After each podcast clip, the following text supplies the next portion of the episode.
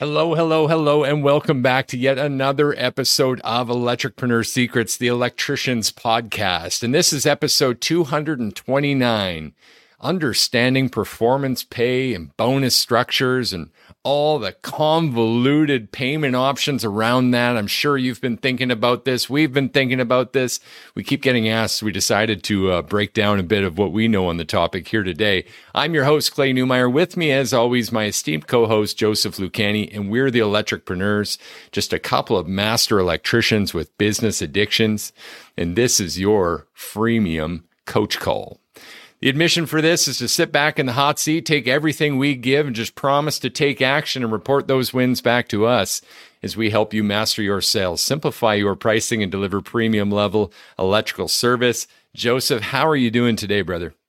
Man, I'm feeling great. I was gonna say I I almost come to predict your hello, hello, hello, and I just love when it's right on the cadence that I think it's gonna be at. It's just like a satisfying feeling. I'm feeling real great today, man. What about you? Yeah, good. Most people don't know this, but uh, for Christmas, Joe actually got me a hello, hello, hello shirt. Uh, Canadian Customs denied it. They sent it back to America to his house. So he put that on for me on Christmas and did a little video. It was quite hilarious to see uh, Joseph doing the hello, hello, hello. And I'm wearing your Christmas gift. yeah, because- it's the craziest thing, right, man? Like, I literally sent you a box of stuff and they said it was an insufficient description of items. And I'm like, mm. it's a shirt. It says hello, hello, hello on it. That's exactly yeah. what it said. like, where is the what in Canada made them decide that that was not an acceptable present? But hey, you know what I the problem was? What was it? All Canadian products needs to, need to also have a French translation. Oh, I thought it was because I didn't make it out of flannel. needed to be flannel and plaid and have French version on the back. Then customs would have cleared it. You offended someone, brother. Uh, otherwise, I'm doing good. I just I don't have any Christmas gifts. Uh, what can I say? Well, hey, is it going to be a, a, people online can hold me to this? Is that when we're going to come and I'm going to come see you in Canada? We're going to have an event on me, or we're going to have mm. an experience on me. Mm. Okay, difficult topic today. Here's why I say difficult there's a lot of different ways to slice this one up. Mm-hmm. And it wouldn't actually be fair of us to say that we've experienced all the ways. So, from a humble point of view, uh, we've got a good friend who we've consulted with once in a while and can't wait for a conversation with Danny. But ultimately, we're going to share our experience of what we have um, as a foundation for uh, understanding performance pay and bonus structures today to help guide you guys just a little bit. And I'll just kick that off with letting everyone know uh, a few things. A, I personally feel, and with strong evidence, that strong culture and an investment in that culture is the best medicine when talking about this topic because mm-hmm. the ultimate reason for this topic is to motivate people. Correct. To motivate people to want to do great work for you. And if you're not properly invested in culture, in a system that properly communicates at least weekly your vision, your values, and ties recent experience and stories to that vision and values to help people understand and articulate it and feel it themselves and remain congruent to your brand so they want to serve. I personally feel that's the A plus method to making sure we've got a great foundation for this. Would you agree with that, Joe? I do, and I have some to add to it. Perfect. I want to double down even further on what he's saying and say that if you don't focus on culture as a primary and you're not compensating people primarily on that culture, you don't have a team of technicians. You have a team of mercenaries. Because if mm. their only loyalty to anything that you're doing is them getting a paycheck, obviously this how capitalism works. I'm not arguing that. But people have to have some sort of vested, some sort of belonging to this culture, some sort of I believe in what this is doing and I believe in the cause and why it's doing it. That will create far stronger senses and ties of loyalty than, you know what, here's another, here's here's another, here's another, here's another. Yeah, they'll yeah. be happy. They'll be paid. But the moment the pay stops, so does their loyalty. And we've honestly, we've heard of service companies doing 10 million plus a year without additional pay, strictly on conviction to those values, that vision and doing the right thing. And that's the kind of the right thing is the type of process that we have. One of the common questions I get, Joe, honestly, on sales calls, on calls with electricpreneurs who are considering maybe working with us on the inside track, one of the most common concerns is we don't like to feel salesy. Have you ever heard yeah. that before? Yeah, neither do I. I get it. And so the big question I get is when anyone with a larger team is considering working with us, they say, yeah, but how have the employees responded from other companies? And from some of the biggest teams that we've helped, I've found that it's freeing to have a system that's rooted in service instead of sales. And mm-hmm. that's been the experience of the teams that we've helped train as well. Would you agree with that? I do. And I actually have one personal experience that I can share with it. Perfect. Was the team is not stupid. We will all have an understanding of what the company is really trying to do. I was at a company back in like 2011, and there was a moment where they decided that they were going to have a great big announcement about how the price of generator maintenance was going to go up by double. Mm. And the reason they said they were doing it is so they can serve the client better. And when I asked, how does this serve the client better? They gave me the same reasons that we were currently selling the agreement for. So I was like, well, hold on for a second. If they're already receiving these things and we're doing a price increase to serve the client more, why are we not just giving them more or keeping the price where it is? And I was pulled aside to be like, you cannot do that. That is completely damning. You will get fired if this happens. Yikes. So the fact is, is that people will recognize pretty quickly. Bob Marley said you can fool some people sometimes, but you can't fool all the people all the time. So if you're going to do performance pay, do it for the right reason. One of the best, absolute best motivators in sales is belief. Mm-hmm. Belief in what? Well, it's the things we talked about and it's the product that you present. And having a stronger culture means your salespeople also have a stronger belief in their team to represent that as well and, and pay it forward. Here's what happens on the other side where money actually leads culture. We start to see, like we've had clients say, Oh, I had to let someone go because they're getting complaints where I literally had a homeowner reach out just to let me know as the owner and the manager of this company that this dude was there swinging for the fences with no hope in hell to sell anything and making us quite uncomfortable. Mm-hmm. That's a reality that happens again when money actually leads. That's like a leading indicator of this money or a lagging indicator of money leading the culture. And that's a really dangerous place. Mm-hmm. That aside, let's move forward with this because what I see is there's a few simple principles to building a, a structure that rewards high performance and, and high achievement standards. Hmm. I, I feel this is the base. Joe, you tell me if you agree. In every relationship, we either have a salary and, and, and maybe I should correct this because performance pay would be a bit different, but a salary and or an hourly basis, which yeah. is your agreed upon standard for payment for this individual. Correct. They have to have some sort of minimum that says if nothing happens, if I punch in and punch out, what am I obligated to for showing up? That's a, your base floor level.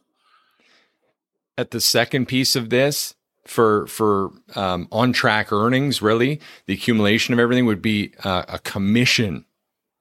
And in many cases, people would use all three of these. We have this in, in our own staff, but having a commission for the sales that are achieved as well. Mm-hmm. Have you seen that yeah. in industry as well, Joe? Yeah, like a profit share, where it's simply saying, like, you know what, we all did really well. And as a result, your efforts contributed to the whole, and you'll receive a percentage of that whole. That adds up, makes complete sense. Awesome. And that's something I would consider long term. Mm-hmm. It's the kind of stuff you set in place to say, okay, when you achieve this threshold, you earn this percentage or this fixed rate on this type of service. But the third piece is actually more bonus structure. And this is actually my favorite piece. Although it's short term in nature or could be, I consider it short term because this is the kind of thing that you can actually adapt to promote individual or group efforts that you want to see. Mm-hmm. So if, for example, you noticed, hey, for some reason we've got three reviews from three techs out of the last 30 jobs we've done. Might you want to promote a few more reviews than that, Joe? Yeah. I mean, part of our process is every single call you finish, you ask for and have ways of getting a review. So if we were to hear that one of our clients only got three reviews from 30 jobs, it means that they literally were not running the play because that's lower than their minimum average. Like that's lower than the minimum amount that you could expect that they would get. And this tells us stuff. Mm-hmm. It tells us stuff about our training. It tells us stuff about our process and it tells us stuff about our staff. So if we can then take that message and go, okay, where is our training at? Do people effectively understand the process? Okay. And if that's true, then is the process serving us to get the reviews? And of course, if all this is proven, like in our process, then the third one is, have I empowered my staff well enough or do they have incentive to want to do that with the right tonality, voice inflections, timing to have an impactful exchange and receive the review at, you know, 60, 70, 80% um, mm-hmm. exchange rate? I think that's actually a very fair situation because at the end of the day, the review is the pulse. Like when you understand where the technician is at from the customer's perspective, that's like a great way of correcting the goal because you're able to say, all right, you're getting too much this way, correct you this way. Oh, you're going too much that way, all right, go that way. But the fact is, is you're getting the feedback. And without feedback, you're literally just going and trying to hit a dart, but you don't even know which direction you're throwing. At least mm. now I'm like, okay, turn around. You're throwing in the wrong direction. Let's go. Yeah. And then I kind of think of like the the goal framework, which is like SMART goals. You ever heard of SMART goals? I'd love to hear it explained. Well, basically, there's an acronym to make sure that the goals we're setting are actually, and I'll just use the first three in this case for a bonus structure. Like it needs to be specific, mm-hmm. right? It needs to be measurable and it needs to be attainable. And what that actually creates, I mean, uh, brings to mind another quote like complexity is the enemy of execution. You've heard us say that, right? Yeah, I love that. The simple things get done. Well, when we're laying out different payment structures, it's really important, especially with commissions and bonuses, that our staff understand the framework and have a means of calculating ahead of time what's on the table for them, what they might be earning this month. That's kind of like the gamification side of this. And I can see that being extremely essential because without knowing where you're at, you don't know what kind of push is required. Like if you're like, I need round number, I need five thousand dollars a month to live, but at my current performance, I'm only getting forty five hundred. Then I'll be damned if I'm not pushing for six thousand so I can have a better coverage. Now I know what I got to do. I'm showing up. I'm getting those extra calls, kissing babies and shaking hands. I'm doing what I got to do. 100%, man. I love that. And that's something that can be fun about the bonus side of this, those short term, you know, um, uh, encouraging the behaviors we want to see. This is in, in uh, very much alike training dogs, which we've talked about before. Mm-hmm. Right? Any dog you've ever seen trained with repercussion, with consequence, is a dog with their tail between the legs that sometimes when you go to pet it, it wets itself on the floor we don't want our staff like that. We don't want our team like that because what happens long before they wet themselves on the floor, they show themselves out the door. Mm-hmm. I had no intention of making that a rhyme, Joe, but uh, I might be a poet. I'm not sure. But you know what I mean? So, this positive reinforcement, Pavlov's dog, right? Mm-hmm. We can create different trigger, action, reward and that's the gamification of everything around us. And that can really help to do other things too, not just reviews. I mean, what are some other areas that that we've been able to bonus to to help out, Joe? I got you. So one of the things that sounds silly was do you clean out your van? Now I know some people are like, no, of course we do. Our vans get okay. Would you trust that if a customer were to walk behind your van and have the doors open, that they would either be impressed or repulsed. Because I've been in technicians' vans before. I've seen the piss jars that people keep. You know what I mean? Like, Yuck. so the fact is, is you can say, all right, in order for you to take a van home, you need this many amount of reviews. You need to have no high speed alerts and you need to be able to submit for a proper inspection. Every week, we're going to make sure we check out your van. We're going to make sure the tires have air in them. We're going to make sure that everything is good. You've topped off your fluids as necessary. Your cockpit is clean. There's no garbage, and the back is clean and orderly. If you can do that, I can trust you with my property. By all means, take it home with our good graces. Yeah, I love that. Great thinking, right? Great, mm-hmm. great thinking. And I mean, there's other things too, like post call facts. Mm-hmm. What a valuable, it seems like the extra piece where people take this shortcut, but it is a piece of the process that we want done.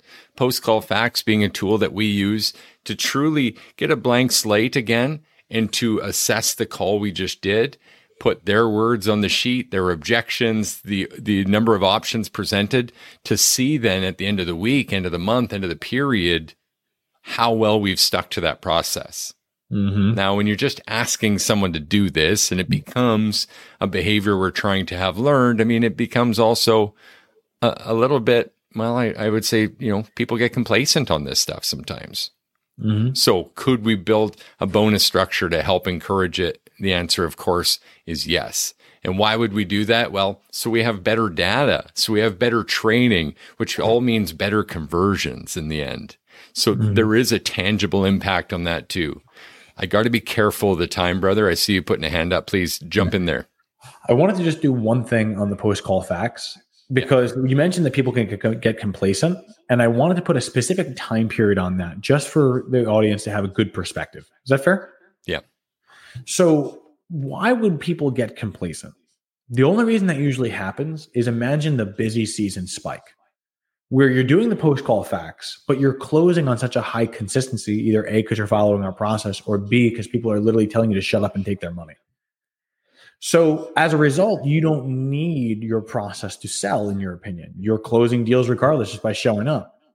As a result, you wouldn't need to do the post call facts because, hey, screw it. I'm making all the sales. I'm closing everything. Why do I need to value myself? Mm-hmm.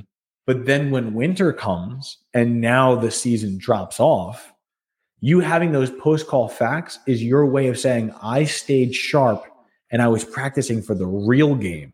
And the real game starts in September when the drive starts to go down. But I was on the process all the months prior so where everyone else is going to drop off because they were selling from the hip, I have a process that I was to the heart.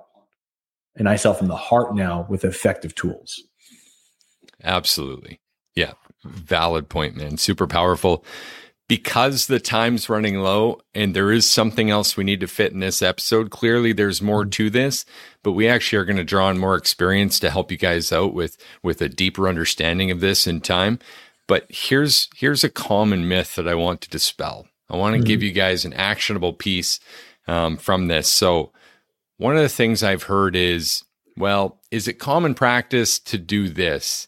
Would it be common practice to increase someone's salary or or move them from hourly to salary or would that undermine our performance pay? And the questions around that begin to suggest and imply that it would be incorrect of us to want to increase someone's salary or or mm-hmm. hourly pay based on that first category the agreement of of the body of work like you come to work and do your standard operating procedures you run the play for this amount all performance aside this is you. What i want to change here is just this this feeling of like well if everyone's doing it this way or if if someone says i can't do it this way like let's get rid of all that because the same thing happens with your pricing.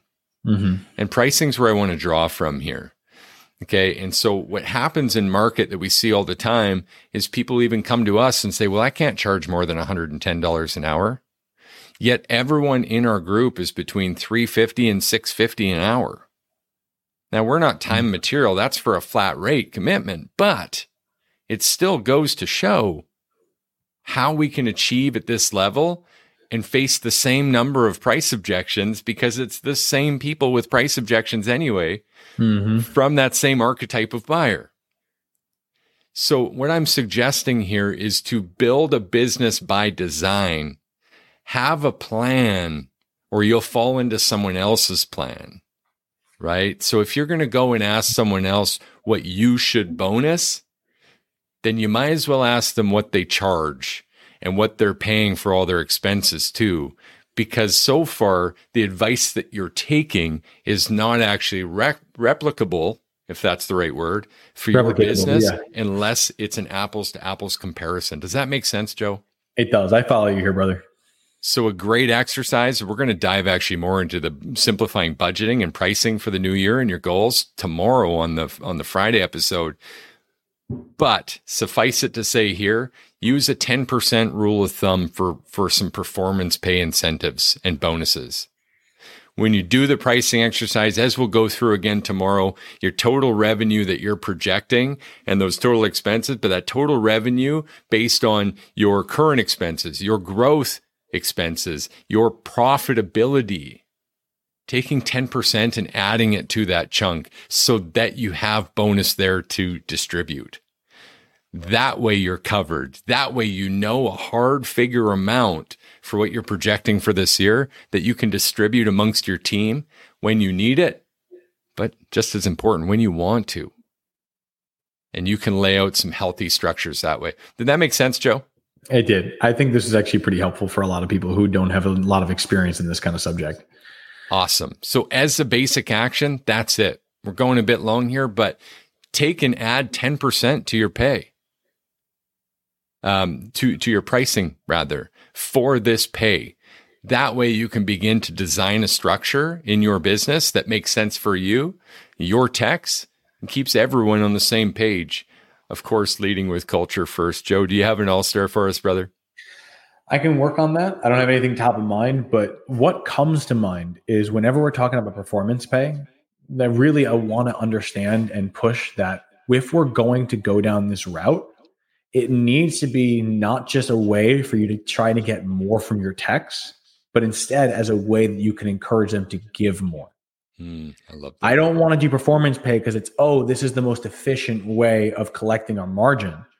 But if you did performance pay to encourage them to serve your client at a higher level, then that will be the culture focus.